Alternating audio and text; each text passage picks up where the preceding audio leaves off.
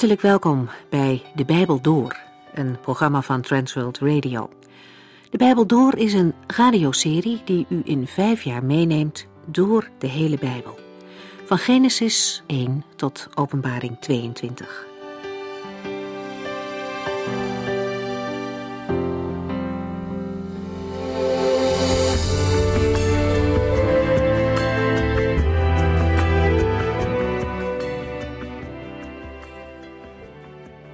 Deze uitzending ga ik nog wat dieper in op algemene vragen rond de Bijbel en ik wil zeven tips geven die u helpen bij het lezen van de Bijbel. Voor veel mensen komt de Bijbel over als een dik en oud boek. En dat is allebei waar, maar het hoeft een mens er niet van te weerhouden om erin te gaan lezen. Want de Bijbel is meer dan alleen een boek. De Bijbel is een wereld, de wereld van God, maar ook uw, jouw en mijn wereld. De Bijbel gaat over God en over mensen. Ook wij en de tijd waarin we leven hebben een plek in de Bijbel. Geen ander boek kijkt verder terug in de geschiedenis en geen ander boek kijkt meer vooruit de toekomst in. Is de Bijbel moeilijk? Op het eerste gezicht lijkt de Bijbel erg dik, ingewikkeld en vooral moeilijk. Inderdaad bestaat de Bijbel uit een hele verzameling boeken. Die boeken zijn gerangschikt naar een soort wetboeken, geschiedenisboeken, boeken met gedichten, profetische boeken, evangeliën over het leven van de Heer Jezus op aarde en brieven. U zult begrijpen dat wetboeken anders gelezen worden dan brieven, gedichten anders dan geschiedenis. Elk soort boek, genre noem je dat, vereist een aparte leesaanpak. Hoe is de Bijbel ontstaan? De Bijbel is het woord van God. Maar hoe moet je dat zien? We zouden kunnen zeggen: de Bijbel is het woord van God uitgedrukt in woorden van mensen. De Heere God heeft mensen gebruikt om zijn woord op te schrijven. Wij geloven dat de Bijbel Gods waarheid is en waarde voor de eeuwigheid heeft. De Bijbel werd geschreven door meer dan veertig mensen.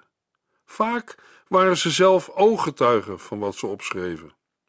Ze schreven op de meest uiteenlopende plaatsen en in drie talen: Hebreeuws, Aramees en Grieks. En het duurde minstens 1500 jaar voordat de hele Bijbel geschreven was. Het Oude Testament kwam 400 jaar voor onze jaartelling klaar. Het Nieuwe Testament rond het jaar 100 na Christus. En toch is de Bijbel een eenheid. De Bijbel is het meest vertaalde en gedrukte boek ter wereld.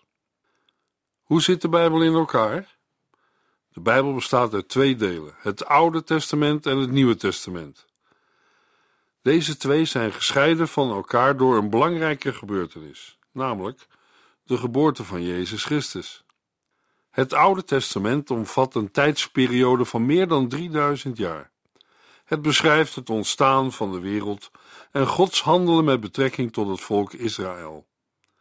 Israël was door God uitgekozen om zijn wetten en leefregels op te schrijven, om zijn daden en handelingen te bewaren en bekend te maken aan de omliggende volken. Daarnaast wordt in het Oude Testament vooral verwezen naar de Messias die komen zou, Jezus Christus.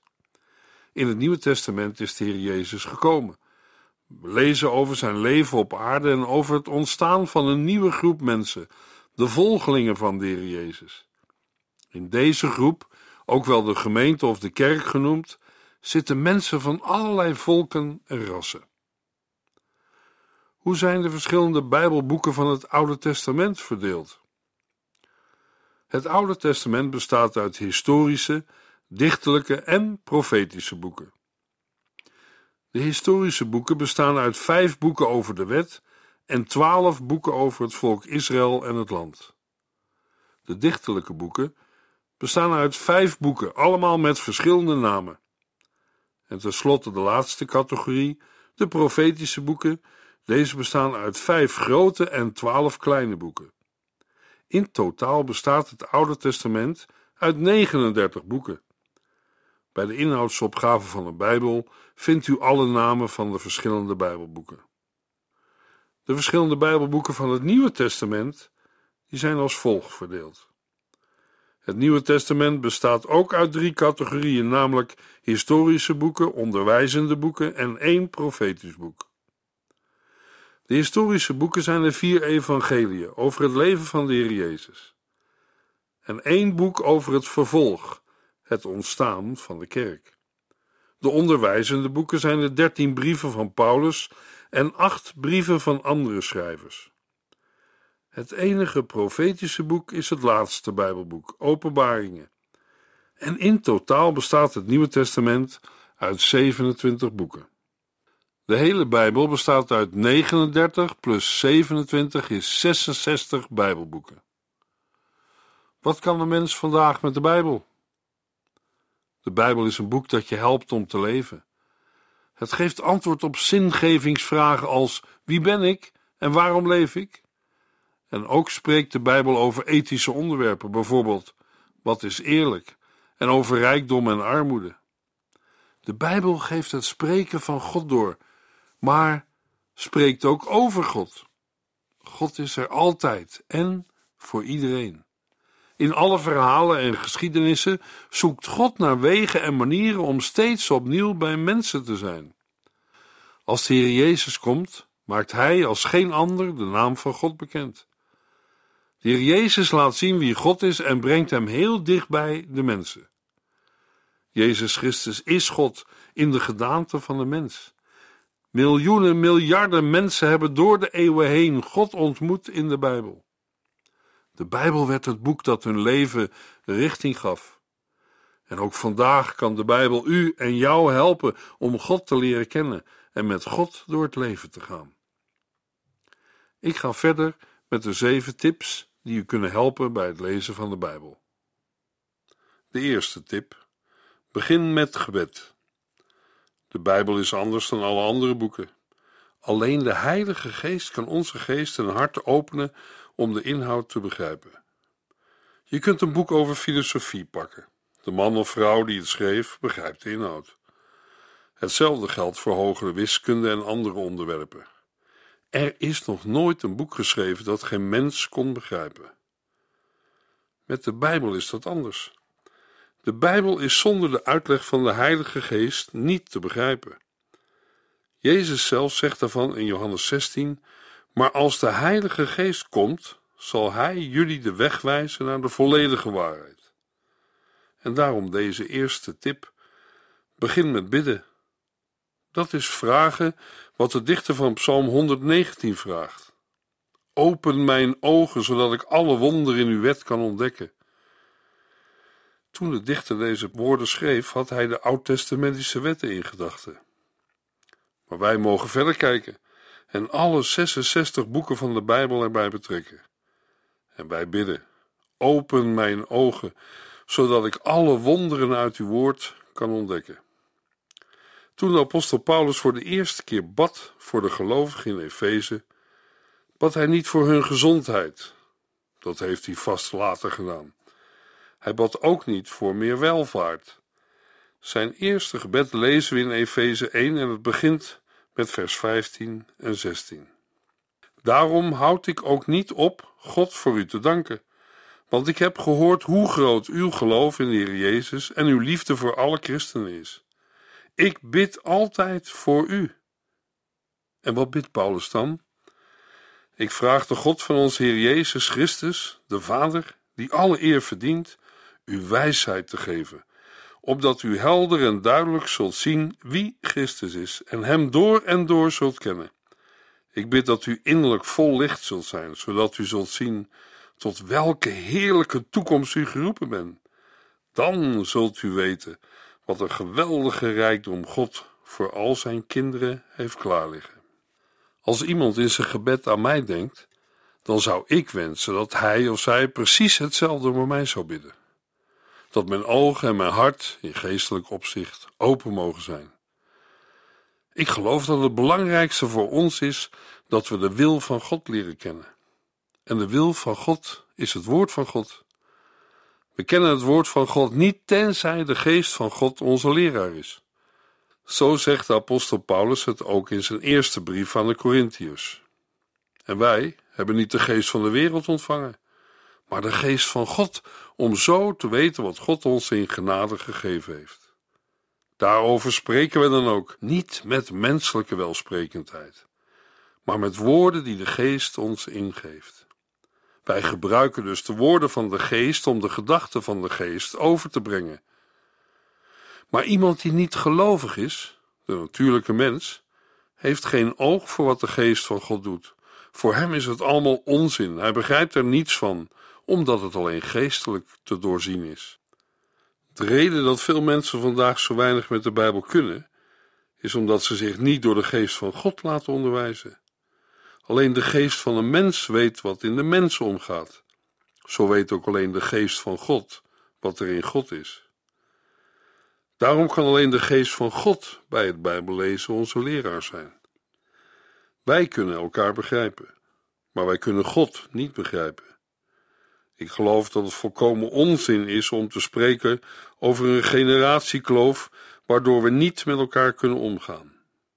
Het is waar dat het moeilijk is voor een oudere om met een jonger persoon dezelfde kijk op iets te hebben. Maar als ze elkaar respecteren en waarderen, dan kunnen ze toch met elkaar omgaan, omdat ze beide mensen zijn. Mensen kunnen elkaar begrijpen.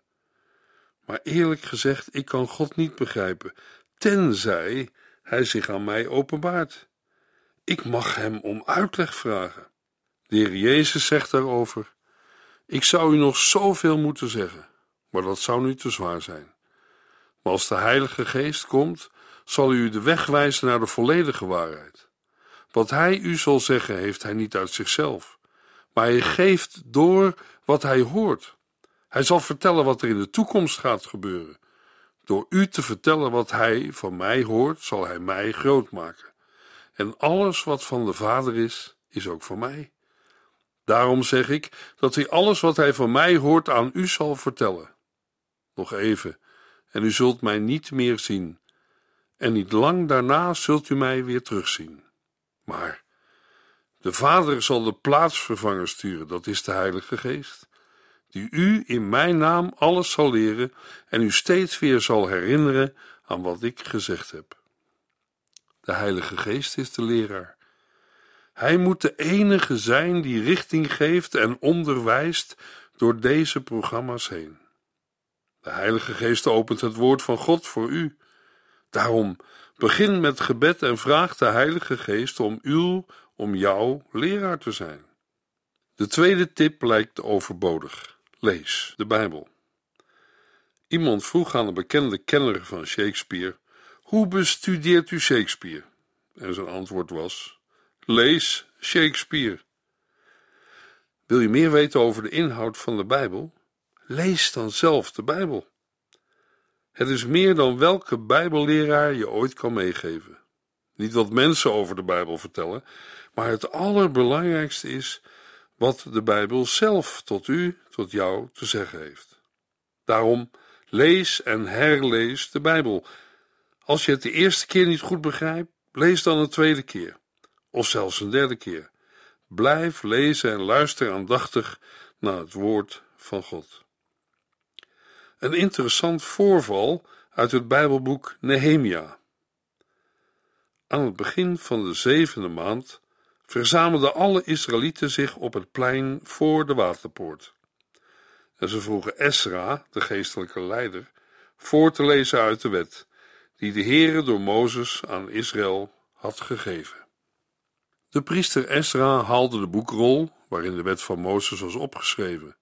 Hij ging op een houten verhoging staan, die speciaal voor deze gelegenheid was gemaakt, en zo kon iedereen hem zien terwijl hij las. Hij stond aan het begin van het plein voor de waterpoort en las voor van zonsopgang tot in de namiddag. Ieder die oud genoeg was om het te begrijpen, luisterde aandachtig.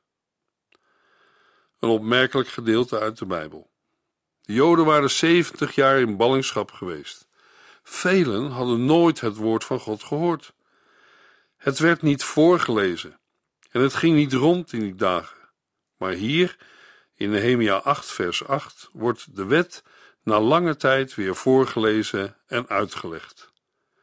en de priesters gingen langs de mensen om hun de betekenis van het gelezene uit te leggen, zodat de mensen het konden begrijpen. En het hele volk zei: Amen. Wat is uw antwoord op het woord van God? Dat brengt ons bij de derde tip: bestudeer de Bijbel. De Bijbel moet worden bestudeerd. Dat gaat verder dan alleen lezen. We moeten ons realiseren dat de geest van God tot ons spreekt. Neem de tijd om te luisteren. Voor belangrijke dingen moet je vaak tijd maken. Daarom zet iedere dag een bepaalde tijd apart.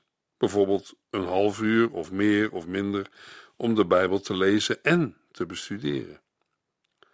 Een vierde aanwijzing voor het lezen van de Bijbel is: overdenk de Bijbel. God liet Mozes tot de Israëlieten zeggen: En u moet de geboden die ik u vandaag geef, voortdurend in gedachten houden. En u moet ze uw kinderen inprenten en erover praten als u thuis bent of buiten loopt. Ja, ook tijdens het opstaan en naar bed gaan.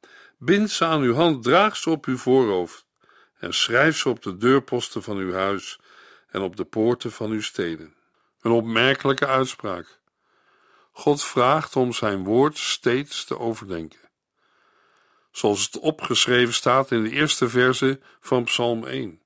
Gelukkig is de mens die in de wandeling niet luistert naar de raad van slechte mensen, die niet blijft stilstaan op de weg van de zondaars en vermijdt te zitten bij hen die met God spotten.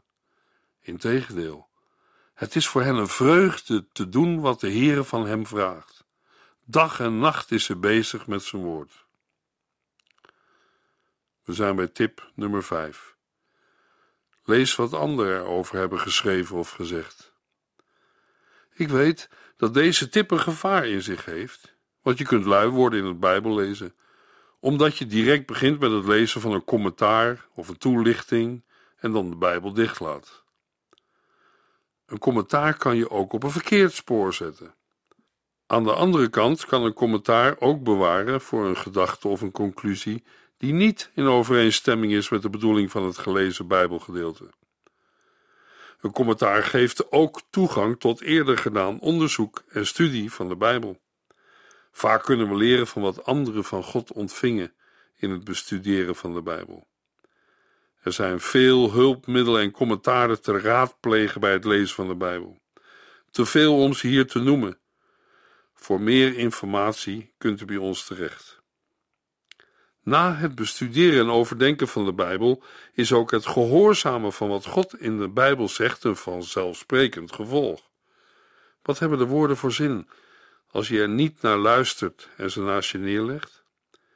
En daarom de volgende tip: wees gehoorzaam aan de Bijbel. Het grote voorbeeld daarvan is Abraham. God verscheen aan hem. Hij moest Ur der Galdeeën verlaten om naar het beloofde land te gaan een land dat God hem wijzen zou. Maar toen hij er was, brak er een hongersnood uit en vluchtte hij naar Egypte.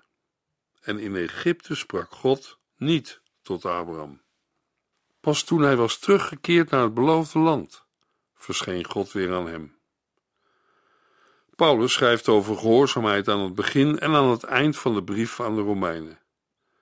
Ik moet in de hele wereld mensen oproepen God te gehoorzamen en in Jezus Christus te geloven. Romeinen 1, vers 5.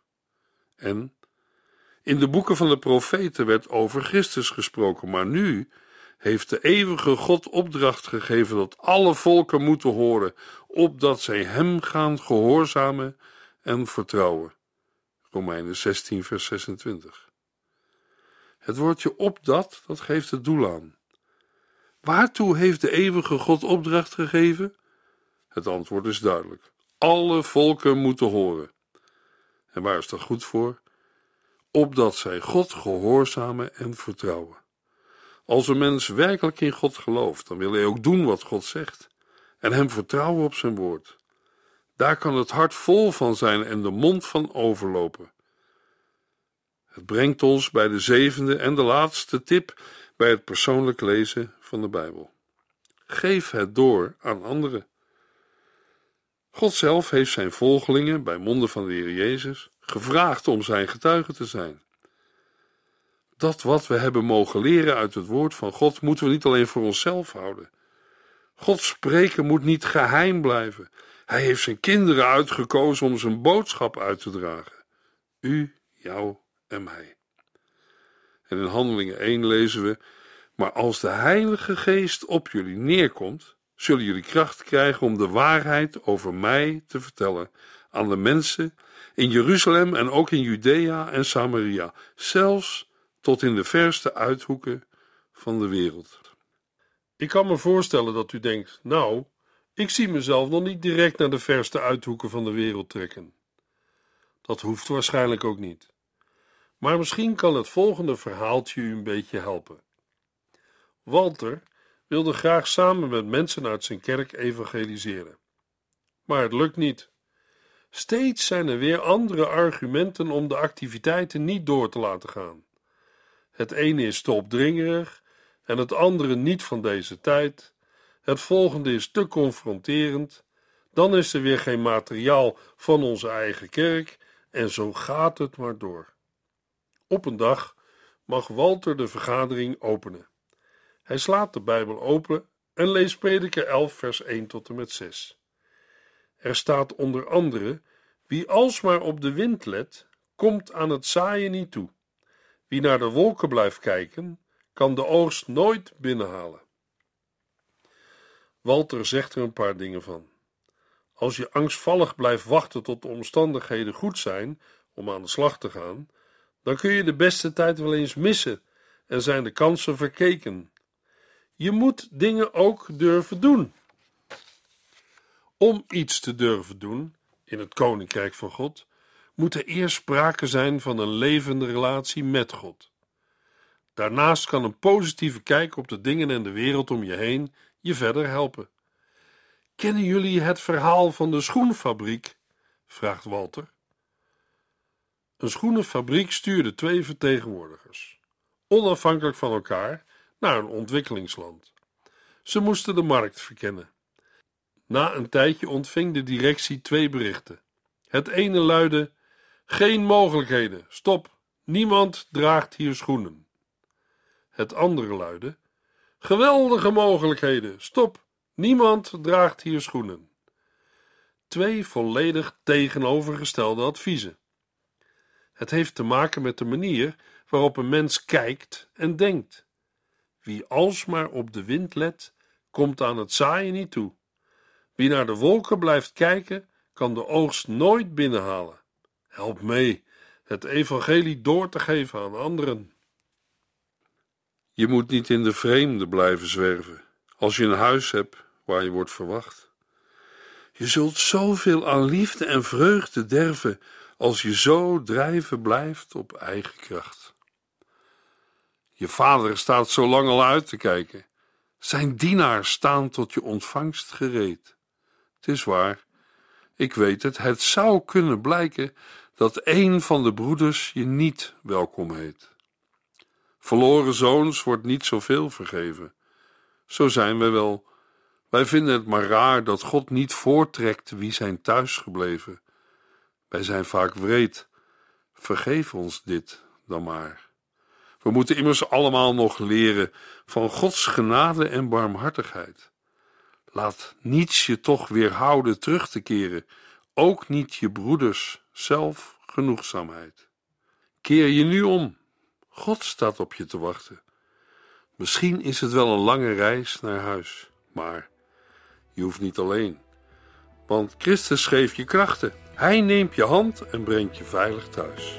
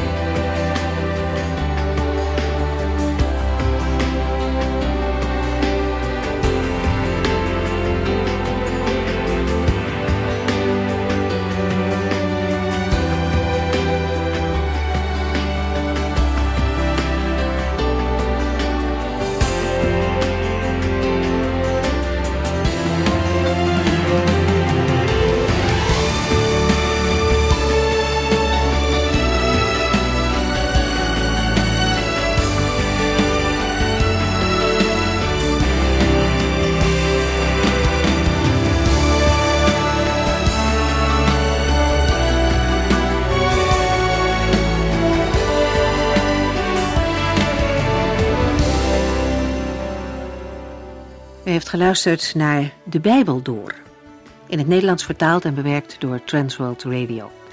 Een programma waarin we in vijf jaar tijd de hele Bijbel doorgaan. Als u wilt reageren op deze uitzending of u heeft vragen, dan kunt u contact met ons opnemen. Tijdens kantooruren kunt u bellen op 0342 47 8432. 0342 47 8432. Ook kunt u een e-mail sturen naar de Bijbel transworldradio.nl en natuurlijk kunt u ook via de post ons bereiken. TWR, postbus 371, postcode 3770, AJ in Barneveld. Dit programma werd gepresenteerd door Cor Weda en Ike André. Techniek was in handen van Odin van Voerkom. En wij allemaal bedanken u voor het luisteren. Graag tot de volgende keer.